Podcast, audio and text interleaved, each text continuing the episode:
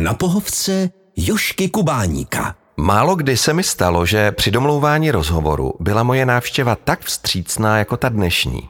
Nejenom, že žádnou zprávu nenechala bez odpovědi, ještě mi telefonovala s návrhy, kdybychom naše povídání vzhledem k jejímu nabitému diáři mohli realizovat. A ve všem jsem se na ní mohl absolutně spolehnout. Její jméno je Dagmar Pecková. Dobrý den. Dobrý den, zdravím všechny posluchače. Paní Pecková, nejdřív vám eh, za tu naprostou profesionalitu musím poděkovat a potom se zeptat, protože to mě u ní napadlo, měla jste tuhle preciznost v sobě od jak živá, nebo souvisí i s vaší kariérou, kde jste musela být vždycky dokonale připravená? No, já si myslím, že to souvisí s kariérou, že člověk se kor u nás v Čechách teda s nějakým pořádkem ve svý duši moc nerodí, že my jsme takový, že ono to nějak dopadne a takový, že to necháváme spíš náhodě. A ještě jeden důvod to má, nejenom, že jsem vydrilovaná z tými kariéry a vlastně z toho, že jsem začínala v Německu a tam prostě Ordnung muss sein, ale já ještě navíc, jak jsem stará a zapomnětlivá, tak já radši všechno vyřizuju hned, mm-hmm. protože mám strach tak, že když to odložím, takže na to prostě úplně normálně zapomenu.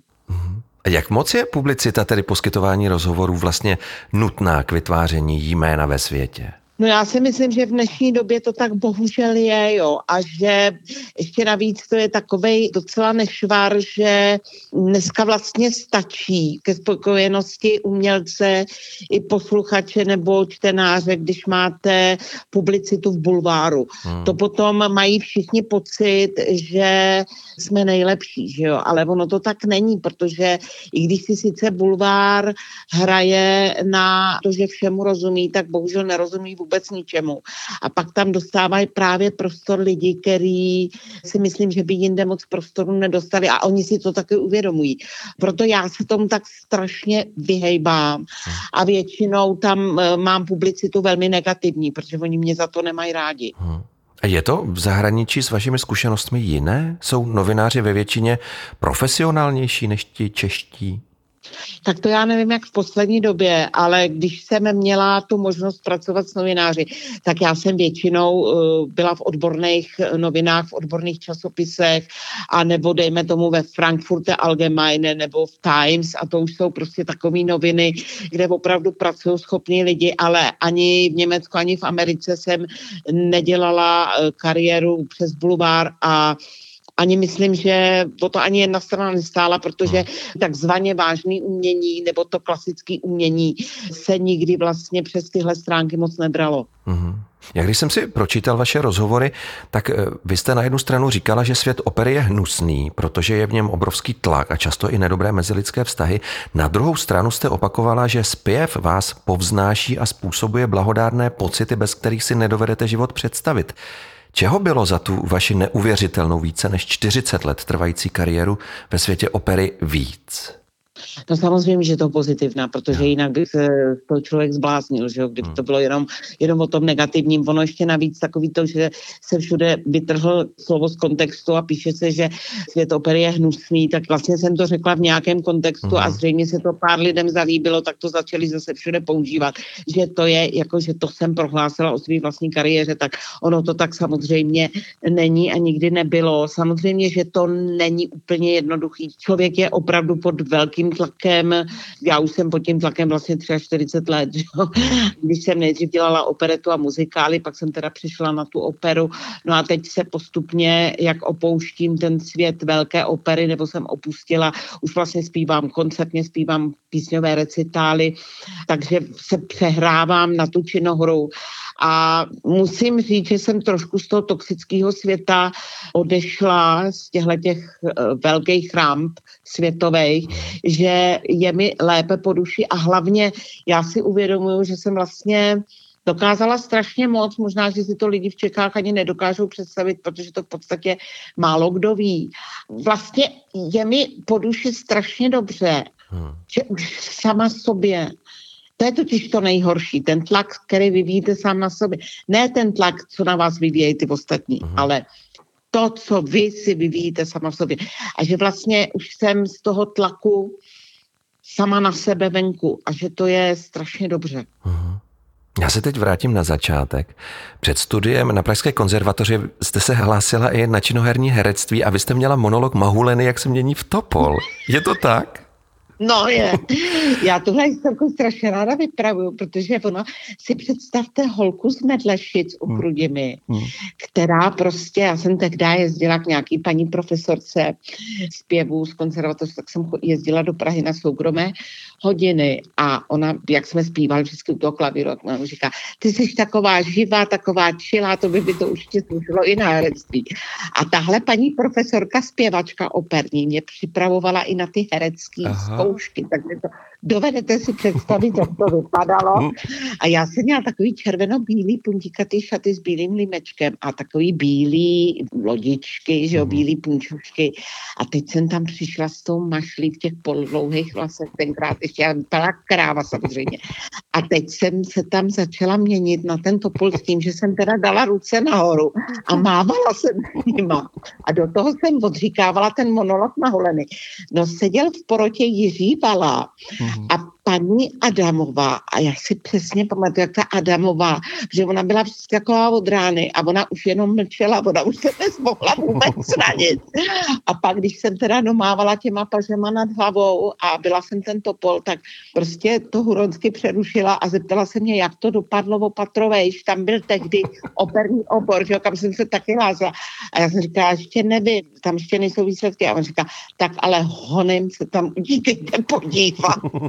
A bylo to vlastně vyřešené, ale to měla ještě do hru, když já jsem dělala v Karlině My Fair Lady. Uh-huh. To mě lidi zastavovali na ulici v Praze, že jo, a jako jak je to úžasné, já už jsem byla jako za hvězdu uh-huh. muzikálovou a Jirka Vala tenkrát nevynechal jediný moje představení. Uh-huh. A přišel za mnou do šatny tenkrát, to si na to si pamatuju a říkal mi, jak je to úžasný a jak jako to herecky zvládám a já jsem si to samozřejmě vychutnala tu chvilku. A řekla jsem, a jestli pak, pane Vala, si vzpomínáte na to, že jste mě nevzal na hereckou konzervatoř a on tomu nemohl uvěřit, že se to stalo. Samozřejmě, že si to nepamatoval, že jo. Mhm. Takže takovýhle zážitky já mám z těch zkoušek na konzervatoř. No ale ono to tenkrát nevyšlo ani na tu činohru, ale nevyšlo to na poprvé ani na operu. Vy jste šla na gymnázium. Hm? Já jsem šla na gymnázium do Chrudimi a tam už zase nebyl z těch humanitárních oborů vlastně žádné volné místo. Takže jsem se dostala matematicko-fyzikální větev. A to bylo teprve včoro. My jsme měli pana profesora Duška na matiku a on si mě přesadil z těch zadních lavic, kde jsem zlobila a nedávala jsem pozor, si mě přesadil do první lavice dopředu a nepočítal s těma mýma minisukněma. A on byl mladý takový a já jsem mu fakt nic nedarovala. A měla jsem samozřejmě s tematiky štěstku, že jo, to jako to nešlo, to nešlo, ale fyzika mě zase bavila, to musím říct. Mm. Takže pan profesor Dušek byl první člověk, který, když se dozvěděl, že jsem se na tu konzervatoř na druhý pokus dostala pak v těch 16, tak byl první, který mě přišel pogratulovat. A měla jste už tenkrát v sobě takovou tu umanutost, že ten první neúspěch zlomíte? Já, víte, že já jsem o tom takhle vůbec nepřemýšlela. Já jsem prostě, já jsem prostě byla jak turbodiesel a já jsem měla v hlavě nějakou asi zřejmě myšlenku. A musím teda říct, že moje máma mě v tom hodně podporovala, že to byl taky takový motor, že to neměla jednoduchý v životě a taky toho strašně moc na tehdejší poměry si myslím dokázala na to, že prostě byla samoživitelka dvou mhm. holek eh, bláznivých a prostě pracovala v kanceláři, pak ještě ty kanceláře odpoledne uklízela a o sobotách, o nedělích chodila prostě pracovat do cukrárny, aby nás uživila, jo, babičku ještě s dědou, že jo, takže ona to vlastně měla všechno na povel a všechno to musela nějakým způsobem organizovat, takže já si myslím, že já mám tuhle umanutost asi po ní. Mm-hmm. A e, ona potom hrozně toužila, aby jako z nás něco bylo. No tak z nás něco bylo, no, ze mě a z mojí sestry. Vy sama jste řekla, že vaše kariéra zpěvačky vlastně začala díky spolužačce Stáně, která vám v pátém ročníku konzervatoře řekla, že v Plzni hledají holku do muzikálu. Ano. Vy jste si snad stopla kamion a přijela jste do Plzně. Zaspívala jste tam Mamzel Nituš a roli jste dostala. No, to jste byla no, hodně odvážná. Ano, ano, ano, to jsme měli zrovna, myslím, hodinu baletu a ona mi řekla, Dášo, eh, v Plzni hledají holku do muzikálu v operetě a Já jsem říkala, proč to neskusíš ty? A ona říkala, protože ty seš lepší. Představte si, tenkrát byly takový vztahy mezi kolegyněma. Mhm. A já jsem zásadně v té době jezdila stopem. Já jsem i domů do Medležic jezdila stopem. Prostě máma byla šílená a noci nespala, protože měla furt strach, že se mi něco stane, že jo. To s tím terákem, to je jiná příhoda. To už jsme právě ten americký muzikál Snílci hráli.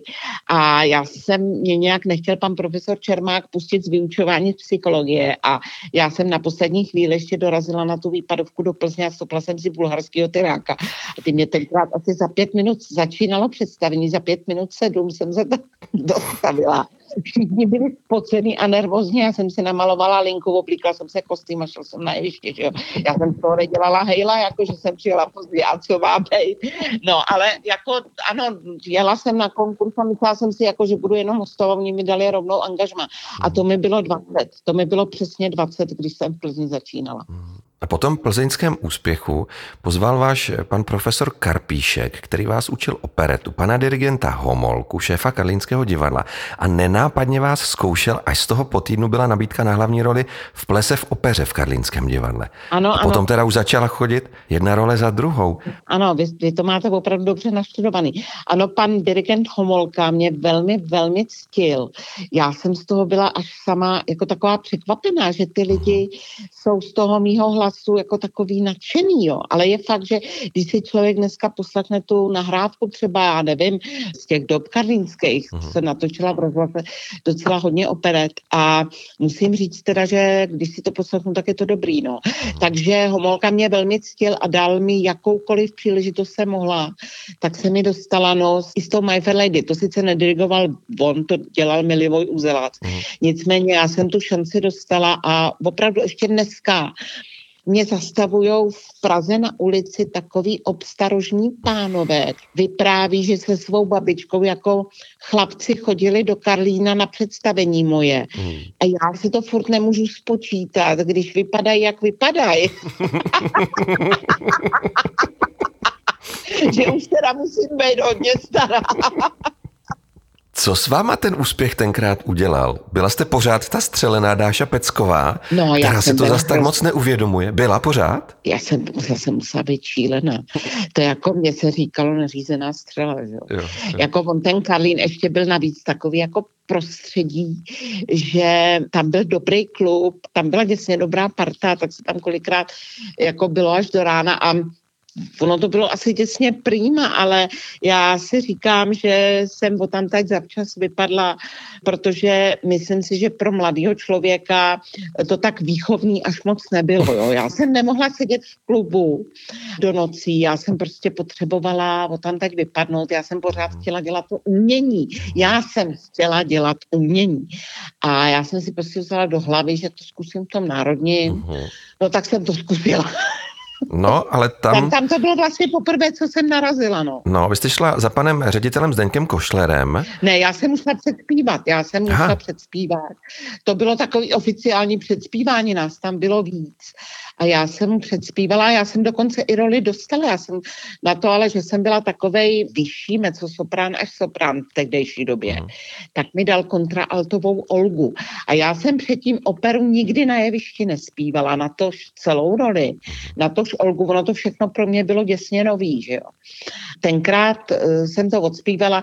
Hele, já vám řeknu rovnou, ono to nemuselo být jako ideální, jo, protože já jsem do té doby dělala úplně hlasově, jsem prostě mm. byla jinde. Mm. Takže to třeba nemuselo být úplně ideální, načiž on mě ale no, urazil. strašně odsoudil.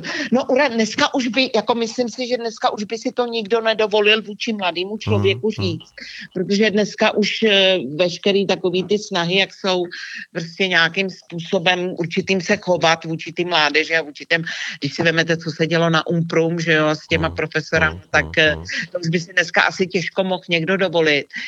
E, nicméně e, vás Heist urazil, no tak asi, já nevím, tak to asi byl jeho názor. Otázkou je, e, když se na to koukneme zpětně, jak dalece tomu rozuměl šéf, nešéf prostě. Kolik hlasů taky on během své kariéry zničil, že jo, a tak dále. Takže ono, všehlejte se, všechno špatný je k ničemu dobrý. Mně tenkrát nebylo úplně nejlíp. Jako vlastně to bylo taková první životní ťavka, jo. No asi, asi je dobré, promiňte říct našim posluchačům, že on vám řekl tu větu, zůstaňte u šibřinek. U šibřinek, vraťte se k šibřinkám, no. no to jako no. vy nemáte zbla talentu vůbec vy byste v opeře byla nešťastná, mě řek. A vraťte se k těm svým šibřinkám, což jako měl na mysli ty muzikály a operety, to nazval šibřinkama, no. Takže ano, urazil, má pravdu, urazil. Dneska už by si tohle vůbec nikdo nemohl vůči mladým lidem dovolit. Takže ano, máte pravdu, urazil. Takže já jsem teďkrát byl nějaký koncert v Karlových Varech, byl koncert vítězů karlovarské soutěže. Uh-huh. A já jsem se tam sešla po letech eh, s Vojtou Nalezencem, což byl baritonista, který byl v operním studiu v Drážďanech. A já jsem mu už asi po desátý Becherovce plakala na rameni, že mě tady nikdo nechce. A on řekl, no tak to zkus k nám. A já vůbec neuměla německy. Vůbec, prostě jsem si nechala napsat dopis a poslala jsem ho do operního studia do Drážďan. A představte si, že mi přišla odpověď, jo. Tak já jsem se tam rozděla a Předspívala jsem, zpívala jsem tenkrát Ježibabu, Dvořákovu z Rusalky uh-huh. a panu Orlánskou Čajkovskýho. A ten ředitel toho operního studia, který bylo při čerstvě otevřené Semperově opeře, to bylo vlastně součást opery, tak ke mně přišel na velkým jevišti, ty velký opery. A on ke mně tenkrát přišel a objal mě a strašně mě pochválil. A jako já, já jak na to v těch Čechách nebyla moc zvyklá na tu chválu, tak jsem z toho byla taková rozpačitá, ale on opravdu oni mě okamžitě vzali.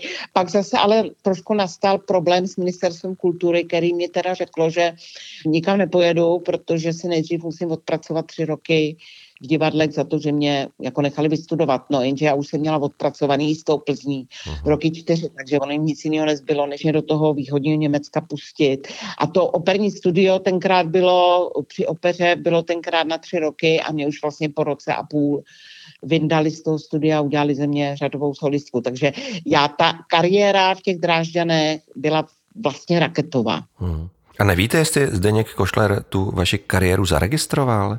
Jestli třeba uznal, že se mýlil? Ne, on ji zaregistroval, ale nikdy neuznal, že by se mýlil, protože já jsem rok na to, co se to tady stalo, uh-huh. ta ostuda uh, národní, uh-huh. tak jsem vyhrála Pražský jaro soutěž. Uh-huh. No a národní se chytlo za nos, že jo, a okamžitě se mnou začalo jako vést diskuze, co bych mohla v Národním divadle hostovat. No a dohodli jsme se na opeře Kozy fan tutte, kterou já jsem mezi tím hostovala v berlínské štátsoper. A dostala jsem za ní cenu berlínské kritiky. A co čert nechtěl, tady v Praze to dirigoval Košler. A při zkouškách, když jsme teda zkoušeli, já jsem zpívala, tak on prostě mi řekl, že je všechno špatně a že se takhle Mozart v Praze nespívá. A bylo vymalováno, prostě tam on se mnou nechtěl, já si myslím ale, že on měl asi se mnou i jiný problém než pěvecké. Já si mm. prostě myslím, že on asi těžce snášel tu mou držku, no, že já jsem tak jako byla připravená všechno říct na rovinu mm. a každýho jsem poslala tam, kam patřil. No. Mm. Na pohovce Jošky Kubáníka. Když se vás novináři ptali, na co z vašeho profesního působení vzpomínáte nejradši, tak vy jste odpověděla, že to byla ta schoda náhod, jak jste přišla ke své agentuře v Curychu. Povyprávíte ji, prosím, našim posluchačům. Jo. No, to byl taky dobrý zážitek. Já už jsem vlastně byla v Semperově opeře, to byl rok 88, to už jsem byla vlastně v angažmá, krátce, že už jsem hostovala v berlínské štátsopeře, už to jako, už to začínalo mít docela grády, ta moje kariéra tam a e, v, v Semperově opeře se dělal koncert k nějakému výročí Verdiho, uh-huh a hrál to kapele Dresden, dirigoval to Hans von Kassili se tam hvězdy ze západu, že jo, hlavně z vídeňský štátopera, tak. A připravila se, připravila, najednou nedorazila, údajně nedorazila Agnes Balca, že teda jako je nemocná, že nemůže přijet, no a co teda s tím, no my tady máme tu šikovnou Peckovou, umíš eboli, umím, umíš azučenu, neumím, tak se ji naučíš. A vlastně ze dne na den jsem se naučila Ari azučeny z paměti. Prostě byla dopoledne generálka, večer byl koncert a to se vysílalo v Eurovizi po celé západní Evropě tenkrát. A Pak mě bylo vypravováno mou manažerkou, která tenkrát působila v agentuře Balmer Dixon, že ona už byla velmi unavená a že šla spát. To, to se bavíme o Curychu teďka, mhm, jo. Mhm. A její manžel je architekt a chtěl se podívat, protože vlastně v roce 85 byl otevřený znovu ten barák, že jo. Jsem právě opera po druhé světové válce, to trvalo takhle dlouho, ta rekonstrukce a v 88. se vysílal tenhle koncert a on to neviděl. On se chtěl vlastně podívat na ten koncert jenom kvůli tomu, že kamery občas ukážou prostě foaje a ten hlavní sál a tak dále, takže se na to koukal čistě z odborného hlediska. Chtěl vidět, jak, jak to prostě Dederoni dali dokupy. No a najednou jsem se tam prej údajně objevila já, zpívala jsem tu eboli a ona mu prej úplně upadla brada a šel vzbudit manželku, tak upadla brada i manželce a začala se po mně schánět rozumět, ta paní Oikster. No a vzhledem k tomu, že věděla, že jsem Češka, tak si zjistila, že existuje tady taková agentura Pragokoncert, No takže zavolala na Praho koncert a chtěla vědět, kdo pracuje pro paní Peckou, oni práskli s telefonem, takže nevím, jestli práskli s telefonem, protože ji nerozuměli, nebo ji práskli s telefonem, protože prostě si mě nechtěli nějakým způsobem pomoct. Uh, pomoct. Hmm. Přesně tak, no. Takže to jsou takové zážitky z propadený Češi, no. Hmm, hmm, hmm. Víte, co mě překvapilo? Vy jste v jednom rozhovoru přiznala, že úspěchu bylo jenom 20% a že mnohem víc bylo toho, co se vám údajně nepovedlo. To já si vůbec nedovedu představit. Tak ono, nechci říct nepovedlo, ale samozřejmě, že já bych neřekla, že nepovedlo, ale byly tam prostě průměrný výkony. No. Uh-huh, uh-huh. Ale zase, co je průměrný výkon? No pro právě. někoho to je průměrný výkon a pro někoho to je nadvýkon no a právě. pro někoho prostě nedostačující. Že? To je jako speciálně v tom umění je to strašně zavádějící, ale já jsem na sebe vždycky byla hrozně přísná mm-hmm. a vždycky jsem se strašně přísně hodnotila, takže eh, když to vlastně tak všechno dám dokupy, tak takový ty zářný okamžiky, které mě opravdu posunuli někam, ale posunuli mě tak ano, možná, že to bylo 25%, no hmm. dobře, no. Ale jako je strašná spousta, je tam ta masa toho, toho normálního mezi tím. Toho normálního, ale co by pro někoho jiného byl velký nadprůměr. Ano, hmm. možná jo, no, tak hmm. jo, máte pravdu. A co se děje, když vám dochází energie? Protože eh, vy jste jen nebudovala kariéru, vy máte rodinu. Vím, jak jste hmm. někdy vyčerpáním usnula dřív než vaše dcera, když jste ji uspávala. No. Kde jste v sobě brala tu sílu jít pořád dál? No tak ono to jeden čas už taky nebylo kde brát. Já mám taky za sebou vyhoření uh-huh. a mhm. taky nemám za sebou úplně ideální čas, ale prostě to přináší život, no. Ale musím říct, že asi jsem taková, já nevím, já vám na tohle nedokážu moc hmm. odpovědět. Tady se mě na to lidi i dneska, protože prostě já jedu jak buldozer, no. Hmm. E, otázka je, kdy se zase zastavím, ale já třeba říkám, že dřív než se zastavím, tak půjdu do důchodu. Vy byste šla do důchodu, nevěřím. e, tak nevím, ale někdy mě vám to už tak strašně štve všechno, že mám někdy pocit, jestli by mě třeba s těma nohama nahoře někde ve Schwarzwaldu nebylo líp, jo, já nevím, no. Hmm. Samozřejmě, že nejde jenom o váš talent, o vaši energii, nejde jenom o to, co přinášíte těm lidem, ale jde taky o to vaše okolí, o lidi, s kterými spolupracujete, o manažery, dirigenty, režiséry, tak to se nějak ta energie vzájemně dobíjí a pokud nemáte kde brát a pořád jenom dáváte, tak je jasný, že to taky dochází, že jo. Takže jako ten pohyb mezi těma lidma někdy není jednoduchý. Hmm. Ale já si nemyslím, že to je jenom v mým jobu, že já si myslím, že to je všude tohle. Hmm. Vy jste vzpomněla to vyhoření. Já bych teď rád citoval z jednoho vašeho rozhovoru. Vy jste tam řekla, zažila jsem krizi, měla jsem fobii z toho, že musím na jeviště, nevěděla jsem, kde stojím. Vypadávaly mi texty, agentura mi říkala, že musím. Mě teda trochu vyděsila ta poslední věta o agentuře. Jak moc je umělec v rukou agentury a kde je ta hranice, že si sám může říct a dost, tohle už nechci? Ale vy si to můžete říct kdykoliv. Tam jenom záleží na tom, aby ta agentura s váma měla trpělivost a dávala vám prostě další nabídky. Teď to může dát někomu jinému. Uh-huh. Tak pokud vy nechcete a máte jako nějaký vlastní problém, nebo řešíte problém někoho jiného, nebo furt něco řešíte nějaké děti a řešíte nějaké cesty a řešíte prostě sebe a řešíte to, co máte v hlavě, no tak teď to nemusí, teď vás tomu nikdo nenutí, tak je tady někdo jiný, že jo? A to je jako rubčuk, to uh-huh. se může změnit během 24 hodin tohle. Uh-huh. A může být ta agentura tak velkorysá, že vy jí řeknete, teď si potřebuju vyřešit problém, ale prosím, nezapomeň na mě a zase se ke mně vrať? Nezažila jsem takovou. Uh-huh. Ono stačilo, že já jsem otěhotněla. Uh-huh. Tak jako to bylo okamžitě problém, že jo. A otěhotněla jsem dvakrát. Uh-huh. a taky možná záleží na tom, kdo se o vás stará. Ale ta konkurence je tak strašně velká, že i když si myslíte, že prostě s tím člověkem jste třeba nějakým způsobem s tím manažerem kamarádka, nebo jste na stejné vlně, nebo máte pocit, že vám ta manažerka nějakým způsobem fandí a to, tak to opravdu to se může na to šup změnit. To já si myslím, že oni vůbec tímhle způsobem nepřemýšlejí. Hm.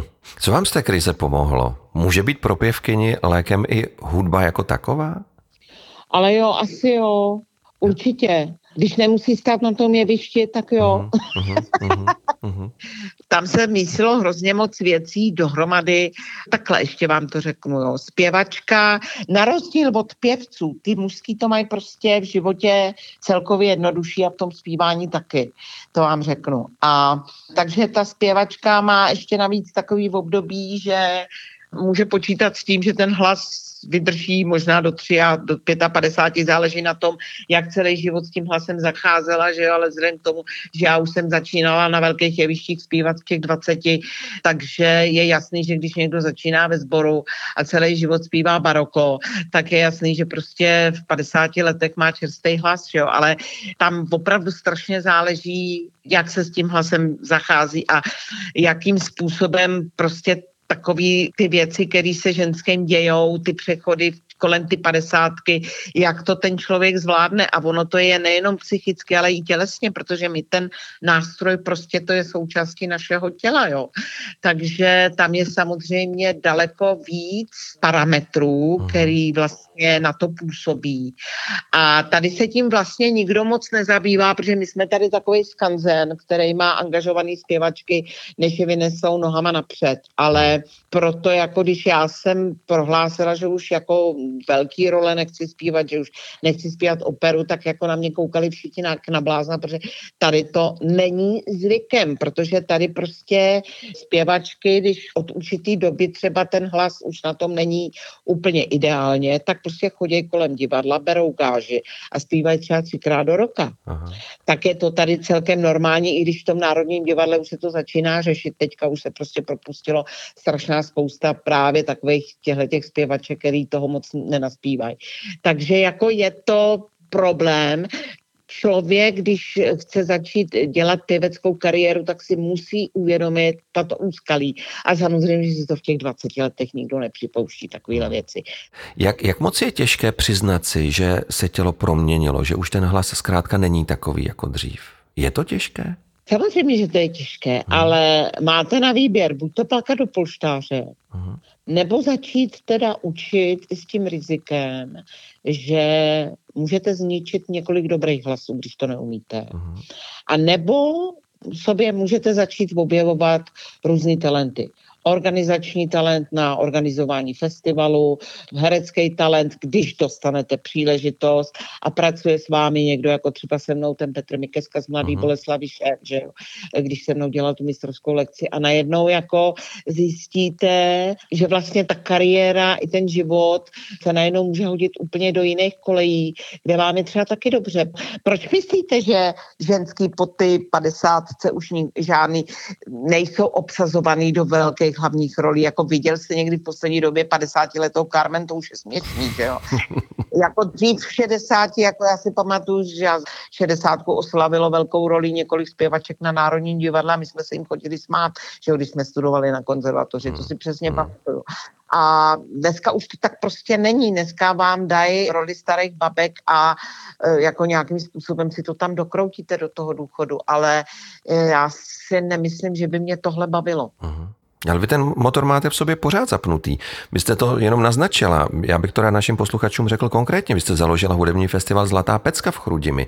Napsala jste mimochodem také knihu Čaty, noty, boty. Kromě Mladoboleslavského divadla a vy jste si za tu postavu vysloužila širší nominaci Natálii. Hrajete s Bárou Hrzánovou, Carmen Y. Carmen a tak dál a tak dál. To musíte mít v sobě pořád jako velkou energii tohle to všechno dělat. Chodíte si zatím, jako že si říkáte, ještě tohle chci zkusit, ještě tohle chci objevit, tohle bych ráda poznala. Máte to v sobě? Mám to v sobě. No, no. A on ten motor je taky někdy třeba už jenom ten festival, jo, že jak se na ty radnici změnilo vedení, tak tam vlastně začaly šílený boje a házení klacku pod nohy přitom, jako když by si uvědomili na ty radnici, co ten festival by pro ně mohl znamenat, kdyby to fedrovali, kdyby byli proto, ale vzhledem k tomu, že to jsou kulturní barbaři, hmm. tak si samozřejmě takovéhle věci vůbec neuvědomujou a prostě mě řekli, že si na sebe mám vydělat, co pak se takováhle kultura hmm. složena z klasické hudby může na sebe vydělat, oni jsou úplný blázni, že jo. Hmm. Ale zase na druhou stranu, já ten motor mám taky trošku v sobě tím, že já je chci štvát. A já, já to dokážu a uvidíme, kdo z koho. Jako je jasný, že já už jsem si toho udělala v životě tolik, že já vlastně nejsem nějak finančně závislá na tom, jestli budu ještě v mém věku pracovat nebo nebudu. Já bych si v podstatě mohla dát ty nohy na stůl hmm. a opravdu v tom Schwarzwaldu být úplně hozená do klidu. Jako vlastně jsem si nedávno uvědomila, že já vlastně můžu každou chvíli skončit. Hmm. A já to jako nutně, jako obživu nepotřebuju. Jo. Hmm. Otázkou je, jestli bych to dala duševně. Že právě mám v sobě ten motor, takže já uvidím, jak dlouho je budu schopná prostě nějakým způsobem vytáčet tu klinickou a jestli třeba za čtyři roky se tam třeba nezvolí někdo, kdo tomu rozumí, ještě o tom pochybuju, ale prostě nějakým způsobem já bych chtěla, aby prostě po mně tady zůstalo něco, co má smysl. A já si pořád říkám, že v dnešní době, kdy ta kultura je vlastně taková ta kultura jako kultura, ne kultura jako zábava, jo. Mm. Oni to tady strašně rádi lidi zaměňujou. Tak já bych strašně prostě chtěla, aby, aby tady něco po mně zůstalo. Vy máte pocit, že toho po vás zůstalo málo? Všechny ty nahrávky? Všechna ta představení, která si lidi pamatují? Ty umřou, ty lidi, co si to Já nevím, no, tak eh, já si říkám, že prostě, že ten festival je hmatatelný. Na ty nahrávky může mít každý svůj názor, že jo, ale ten festival je hmatatelný. Odpočíváte taky. Venčíte pejska. No Pejsek je v Německu, já jsem jo. teďka v Praze, protože máme těsně před premiérou Ariadne na Naxu, kde teda dělám už mluvenou roli, ale mluvenou roli v Němčině eh, toho Haushofmeistera, vlastně je to činohra, takže se dostanu na brk na Národního divadla jako činoherka. Mm-hmm. Mám z toho radost. A to jsou furt takový malý krůčky, jo, ale jsou tam. Mám z toho fakt radost. Mm. Takže pejsek, a hlavně, jako já jsem to ještě předloni nebo loni ještě jsem běhala těch 10 kiláků, jenže já mám v koleni takovou artrozu, že už se nezmůžu v podstatě ani na krok. Takže uh, já spíš jezdím na kole, já mám pejska vedle a jedu na kole, že mm-hmm. já už to moc nenachodím. No. A jak teda odpočíváte? Musím být ve formě, když jdu na to jeviště, to prostě musím být ve formě a tam na mě nesmí být nic vidět. V Marii Kalas mám na sobě 10 cm podpatky a pane supitám, je jako kdyby mi vůbec nic nebylo. Takže jak odpočívám. Víte, co mě strašně uklidňuje, hm. je vaření. Aha. Protože to se člověk musí soustředit, aby ty drahé potraviny, které si koupí, aby je neskazil, že jo? Aby, aby něco vytvořil, aby pro ty lidi, protože já nerada vařím pro sebe, já vždycky musím mít někoho, pro koho uvařím, mm. tak aby to těm lidem chutnalo. To je jako představení, vy do toho dáte všechno a pak to skončí, je potlesk, spadne opona a je konec a lidi jdou s nějakou vzpomínkou z toho představení. A takhle, když uvaříte to jídlo, tak do toho dáte něco ze sebe, nějaké ty ingredience a lidi to teda dejme tomu moje rodina to sní, pochválí mě, zatleská mě a kde je to jídlo, není, neexistuje. Takže ono to je strašně jako takový podobný, jo. A Hmm. mě to hrozně baví, to mě fakt baví. A jinak já se ještě, když úplně chci vypnout, tak třeba háčkuju, jo, Aha. nebo pletu, jo. Takže pletete svetry, šály, ponožky? Pletu kabelky, teda Kabelky? háčku kabelky. Háčku kabelky, no to my s Ivanou Folovou jsme si vymysleli jako projekt, že teda já háčku kabelky a ona je počívá a pak to ve svém obchodě nabízí a je to hrozná sranda. Paní Pecková, váš syn ve čtvrté třídě v hudební výchově napsal, že opera je koncert, kde nějaká paní zpívá hrozně vysoko. No. A já bych vám rád za všechny ty vysoké tóny a za husí kůži, kterou jsme my posluchači díky ní měli poděkoval, protože, jak řekl Johann Sebastian Bach, noty hrají tak, jak jsou napsány, ale hudbu tvoří Bůh. To je krásný. To jste mě úplně dojal. Děkuju. Děkuju. Děkuju moc. Mojí dnešní milou návštěvou byla paní Dagmar Pecková. Děkuju, naslyšenou. Mějte se moc hezky všichni naslyšenou. Na pohovce Jošky Kubáníka.